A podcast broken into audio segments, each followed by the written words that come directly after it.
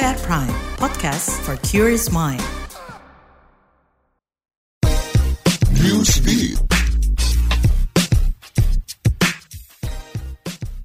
Imbas berbagai kekacauan terjadi di Jambore Pramuka ke-25 di Korea Selatan, anggota parlemen berpengaruh An Chol-soo meminta adanya penyelidikan hingga audit menyeluruh. Pasalnya, berbagai kasus seperti toilet kotor, makanan tidak memadai, serta adanya dugaan kasus pelecehan seksual terhadap pemimpin tim pramuka asal Thailand mewarnai kegiatan tersebut.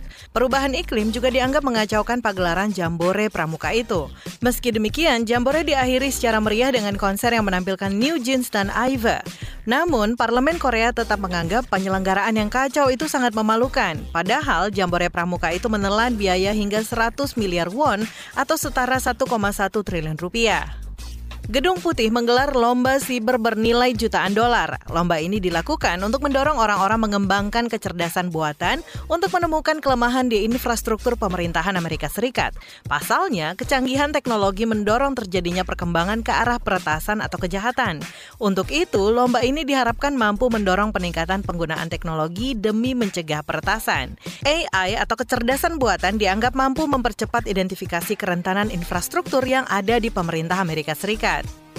Usai merilis lagu Rainy Days dan Love Me Again, member boyband asal Korea Selatan V BTS merajai tangga lagu global. Beberapa platformnya adalah Spotify, Oricon, dan iTunes Internasional. Rainy Days dikabarkan memuncaki tangga lagu top song iTunes di 70 wilayah di dunia, sedangkan Love Me Again memuncaki chart musik Jepang Oricon.